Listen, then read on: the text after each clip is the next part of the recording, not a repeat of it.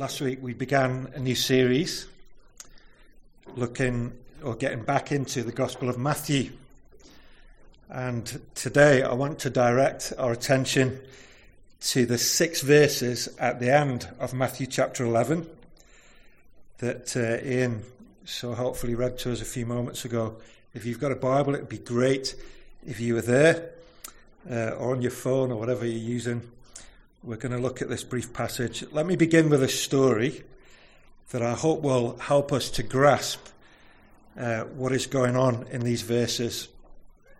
Colin Cowdrey was one of England's greatest ever cricketers. Uh, he died just a touch over twenty years ago, and his memorial service was held in Westminster Abbey in two thousand one. It was a magnificent event. There were celebrities and cricketing stars from all over the world who flew in. Some of them took part in the service, and even a former Prime Minister, John Major, gave the main address as part of this memorial. Apparently, there was even a special song written for the occasion. But the most moving moment in the whole of the service was when one of Cowdrey's own sons came forward to speak about his dad. Sometimes one of the worst things about funerals can be when the minister doesn't even know the person who's died.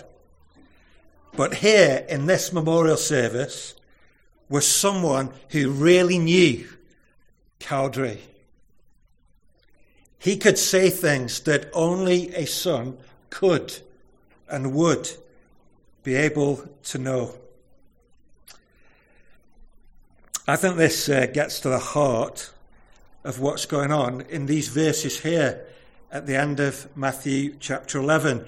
Here is the ultimate son speaking in glowing terms about his great father. Jesus has inside knowledge. And what he says is the overflow of the most intimate relationship. And so his words here have tremendous weight. They're moving and meaningful and profoundly significant. The first thing that I want you to notice here is the first three words. At that time. Could easily skip over that. This is why we spent some time last week looking at the background context. And this is, if you were here last week, this is actually a time of great crisis.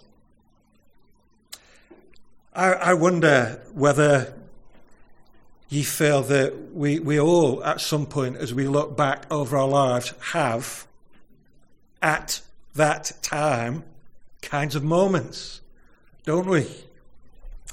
Maybe twenty twenty will be a significant one in our lives. One day you might find, some of you might find yourself talking to your grandchildren and trying to explain to them what COVID was all about, and you'll preface it by saying, at that time, it's a crisis.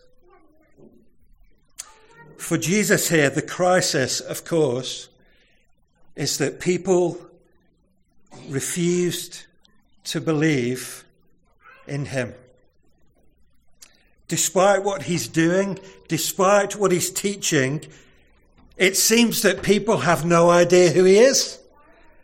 They have no idea where he's from. They have no idea who his Father is. At that time.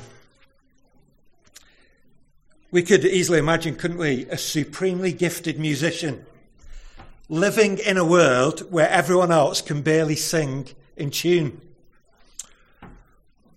It'd be great to sing at all, wouldn't it, at the moment? But imagine if you were a, uh, some kind of musical uh, supreme musician, and everyone else was tone deaf. You would feel like a fish out of water. Jesus, the Son, who knows and loves the Father, must have felt something of that kind of tension. Jesus has come from his Father and people are blind.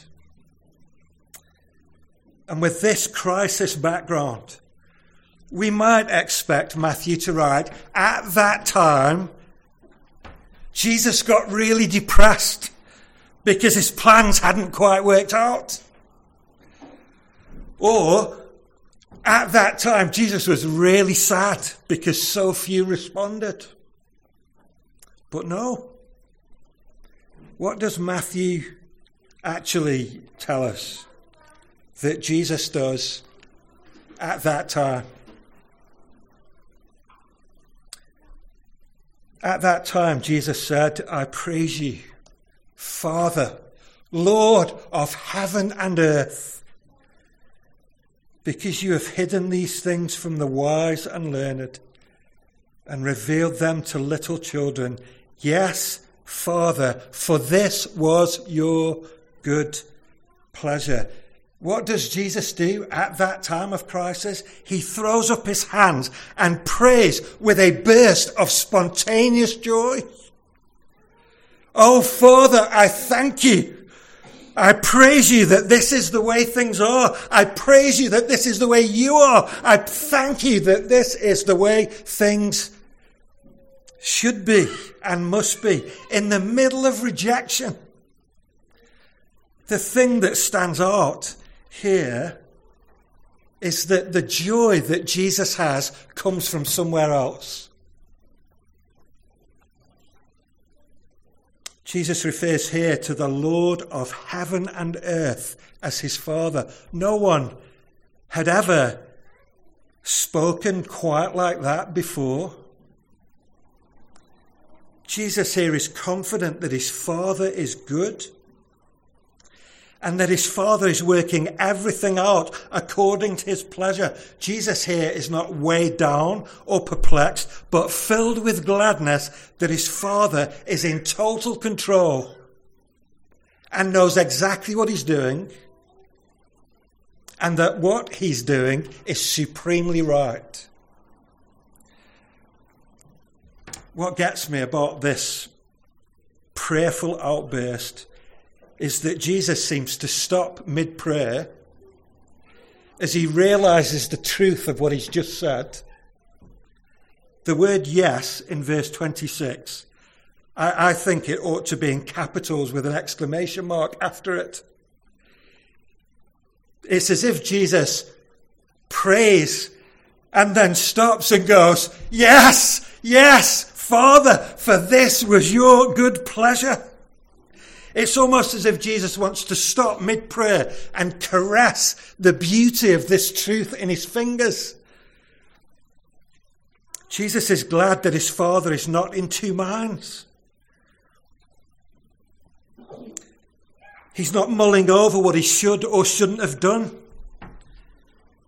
The Father isn't needing to learn from his mistakes. There's no miscarriage of justice that has happened here. The Father is at work and he's pleased with his work.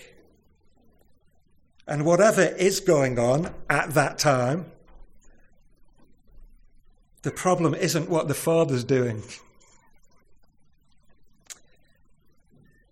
Matthew is underlining for us here that at a time of crisis, Jesus is not responding on the back foot. Jesus isn't driven here by fear, uncertainty, or anxiety. As Jesus faces difficulties in this hard world, he is neither in despair nor frantic. He is resting, resting in the fact that his Father is glad to order all things in the way that he sees fit. Now, as Jesus speaks here in these few verses, out of his relationship with his Father, there are three different things going on here. First of all, as we've seen, there's a prayer. And then in the middle section, There's some words of explanation, we, we might call them. And then in verse twenty-eight, this little section reaches a climax with this incredible invitation that Jesus gives. So as we try and open up this little section, let's break this up using three very simple headings. First of all, I want to say that Jesus' prayer here points us to the attitude that we ought to have. As Jesus reflects here on the disappointing response of people around him, his reaction is essentially to be thankful that his Father hides himself from the proud and reveals himself to the humble. He praises his Father, the Lord of heaven and earth, because he's hidden things from the wise and learned and revealed them to little children. Jesus, I think, holds two truths here in perfect balance. The first one is that he emphasizes here that ultimately his Father is the one who is in control. God is the one who reveals himself to or hides himself from people in this world. The first great emphasis here is on our human need for and the reality of divine revelation. It isn't we who sit in judgment over God as if he was somehow under us, but that he is the sovereign Lord who weighs and measures us. But Jesus here clearly also highlights another truth, that we humans are all accountable for our own attitudes. Now, of course, this doesn't mean that God hides himself from the clever and reveals himself only to simpletons.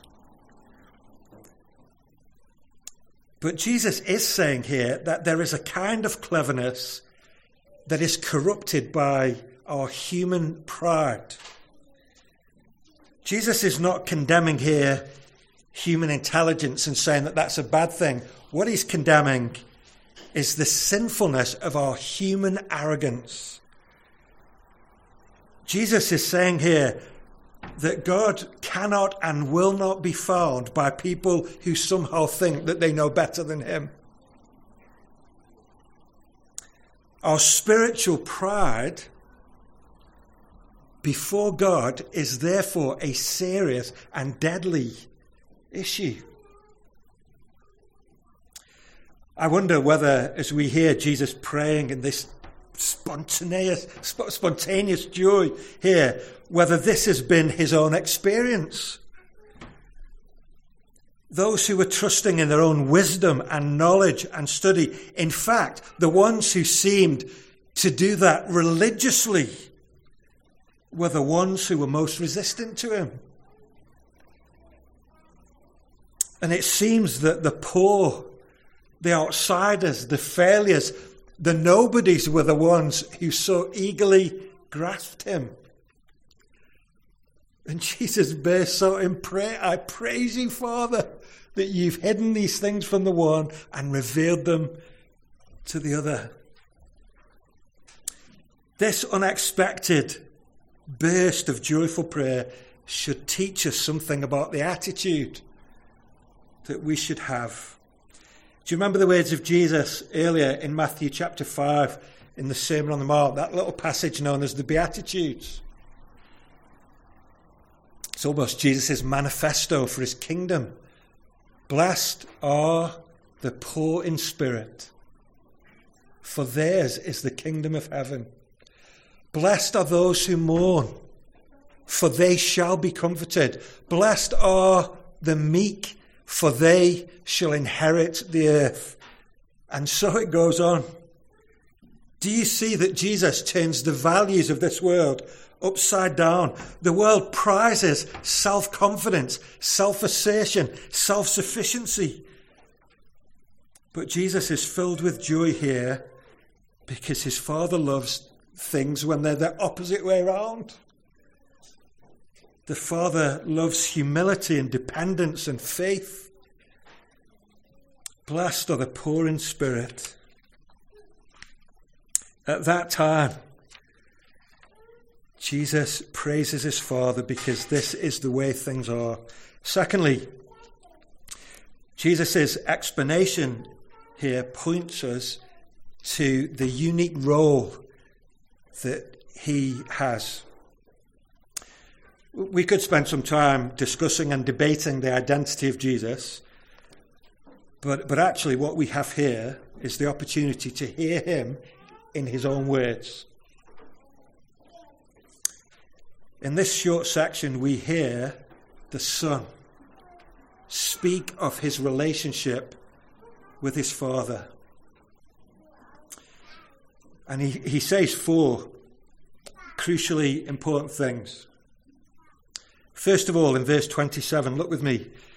Jesus says that all things have been entrusted to him by his Father. I, I think we could imagine the example, couldn't we, of maybe a business owner who, who, who, who essentially puts his business affairs in the hands of a manager. He delegates um, his authority to this manager to, to manage the day-to-day operations. But what a thing for Jesus to claim here, that his Father has put all things, everything, into his hands. Secondly, Jesus says here that no one truly knows the Father except the Son. Uh, so no, no, one, no one truly knows the Son except the Father. We'll come to that fairly.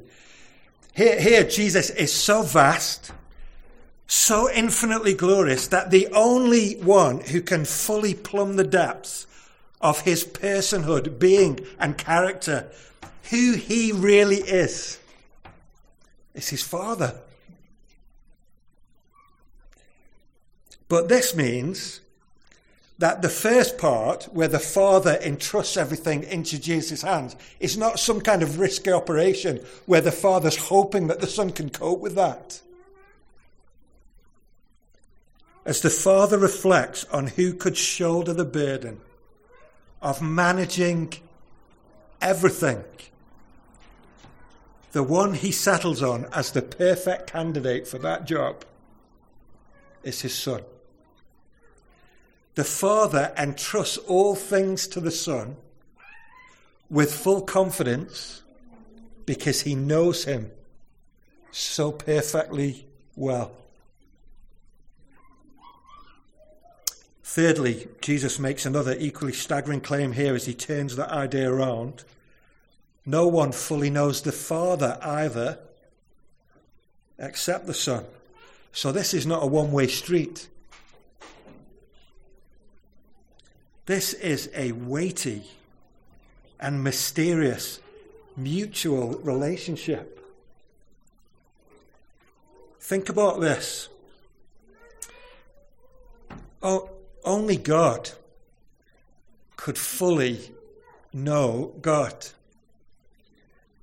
Only, because God is so vast, only God in his vastness could fully know him. When Jesus says here that only the Son knows the Father, he is saying, I share his nature. We are, in fact, completely one. Each of us knowing and reveling and marveling and delighting in the other. And then fourthly and lastly, Jesus gets to the point of all this at the end of verse twenty-seven. Are you ready for the punchline? No one knows the Father except the Son, and those to whom the Son chooses to reveal him. The point that Jesus is making here is that he has a unique role in revealing his Father to humanity. Because he knows him, he has come to show him. And like Colin Cowdrey's son, in that memorial service, the words that Jesus speaks here about his Father are the direct result of his unique relationship with the Father. He speaks from his intimacy. Jesus knows what he's talking about. His words have weight and authority. Jesus isn't here speculating or giving his opinion as if it's one opinion among hundreds and thousands of others.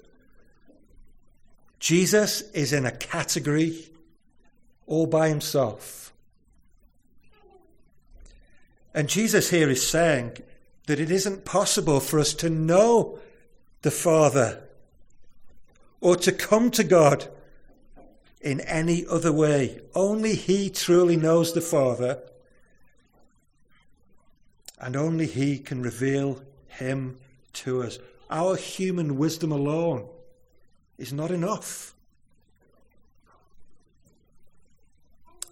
To find him or define him or confine him, Jesus is the unique and indispensable intermediary.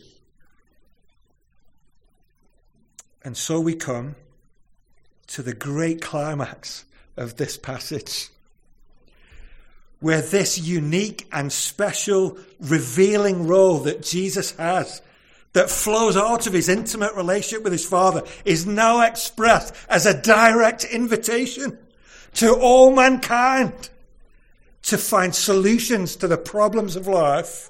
How? By coming to Jesus, the Son.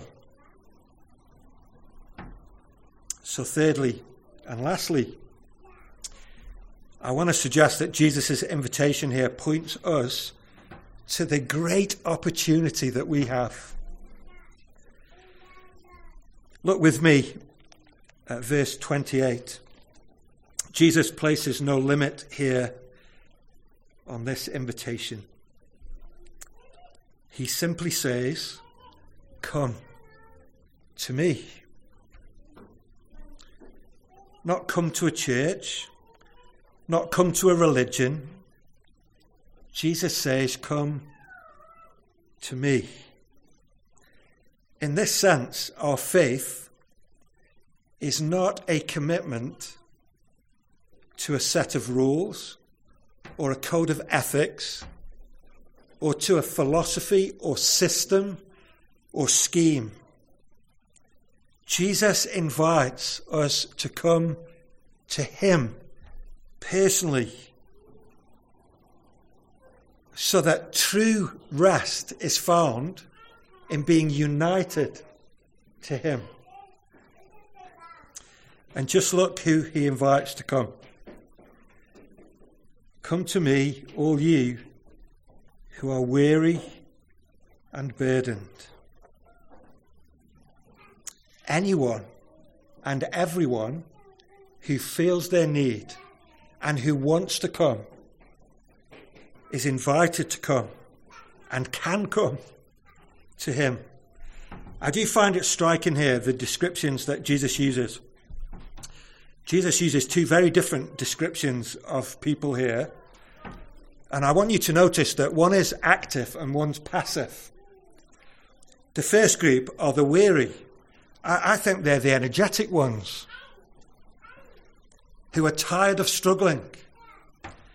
These are the ones who are active, but they seem to work so hard for no gain, no satisfaction. They've been very busy, but they haven't found what they've been so striving to find. And they're tired. But Jesus describes this other group as being burdened. That, that to me seems more passive. Jesus is portraying people with that description as those who are hemmed in.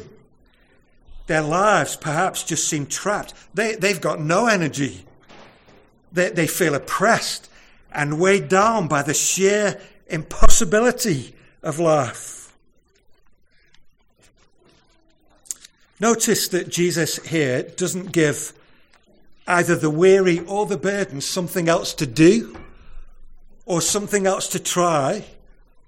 What Jesus does is that he calls both groups to come to him. Jesus sums up the good news that comes to us from the compassionate heart of his Father in five words. I will give you rest. What is this rest then that Jesus speaks of here? Let me close by giving you two illustrations. The first comes from a very famous book called The Pilgrim's Progress. Many of you will be aware of uh, this. It was written by John Bunyan in the seventeenth century while he was in prison in Bedford for preaching the gospel. It's written as a kind of allegory of the Christian life. And in the early part of the story, the main character, Christian, here he is. He sets off on his epic journey. But as he walks, he stumbles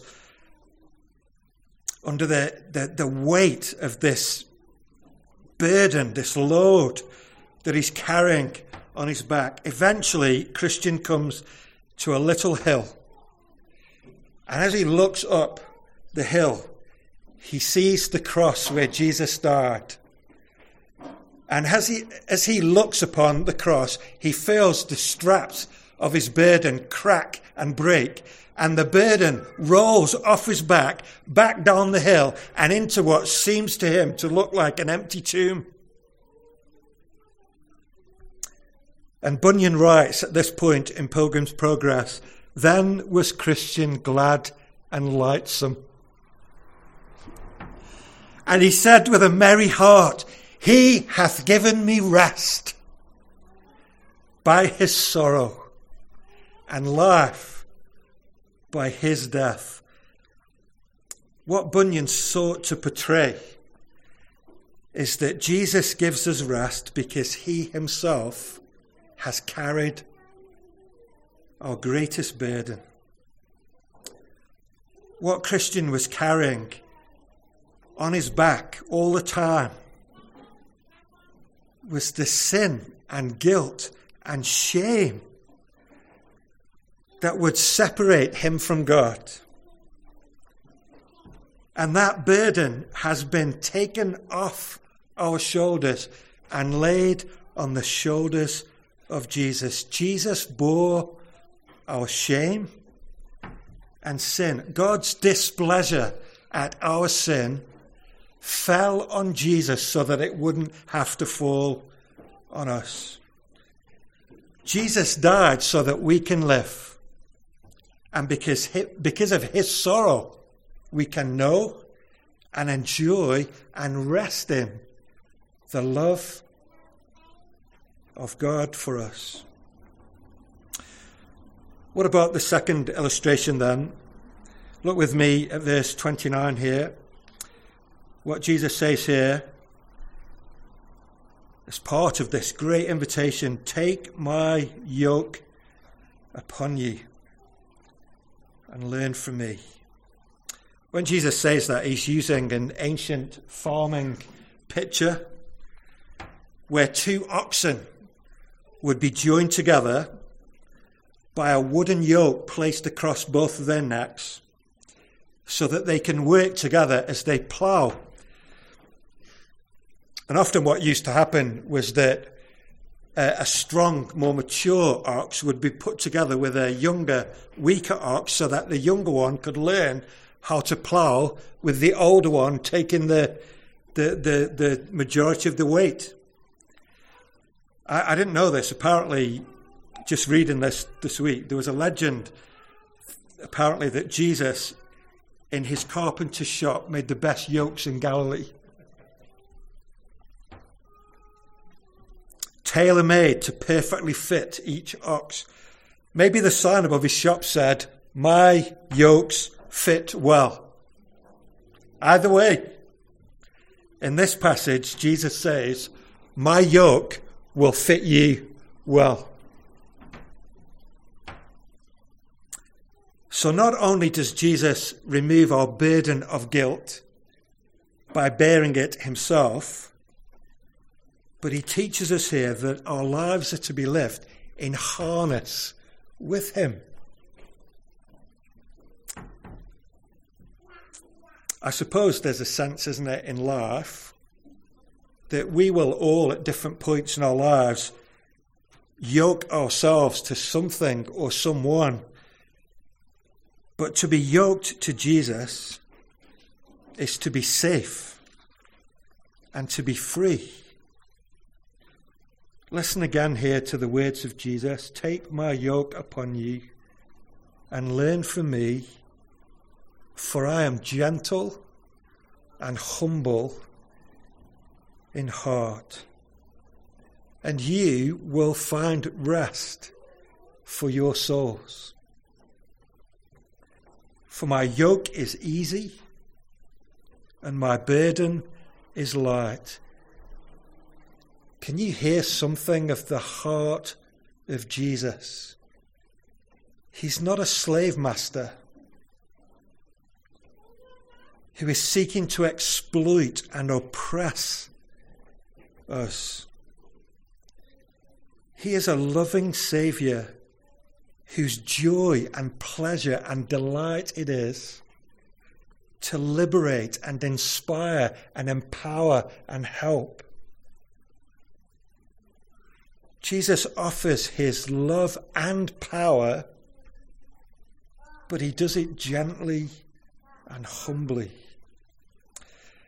I think one of the most interesting things about this picture is that it does involve work, doesn't it? It's kind of a weird thing. Take my yoke. The yoke was a symbol of work.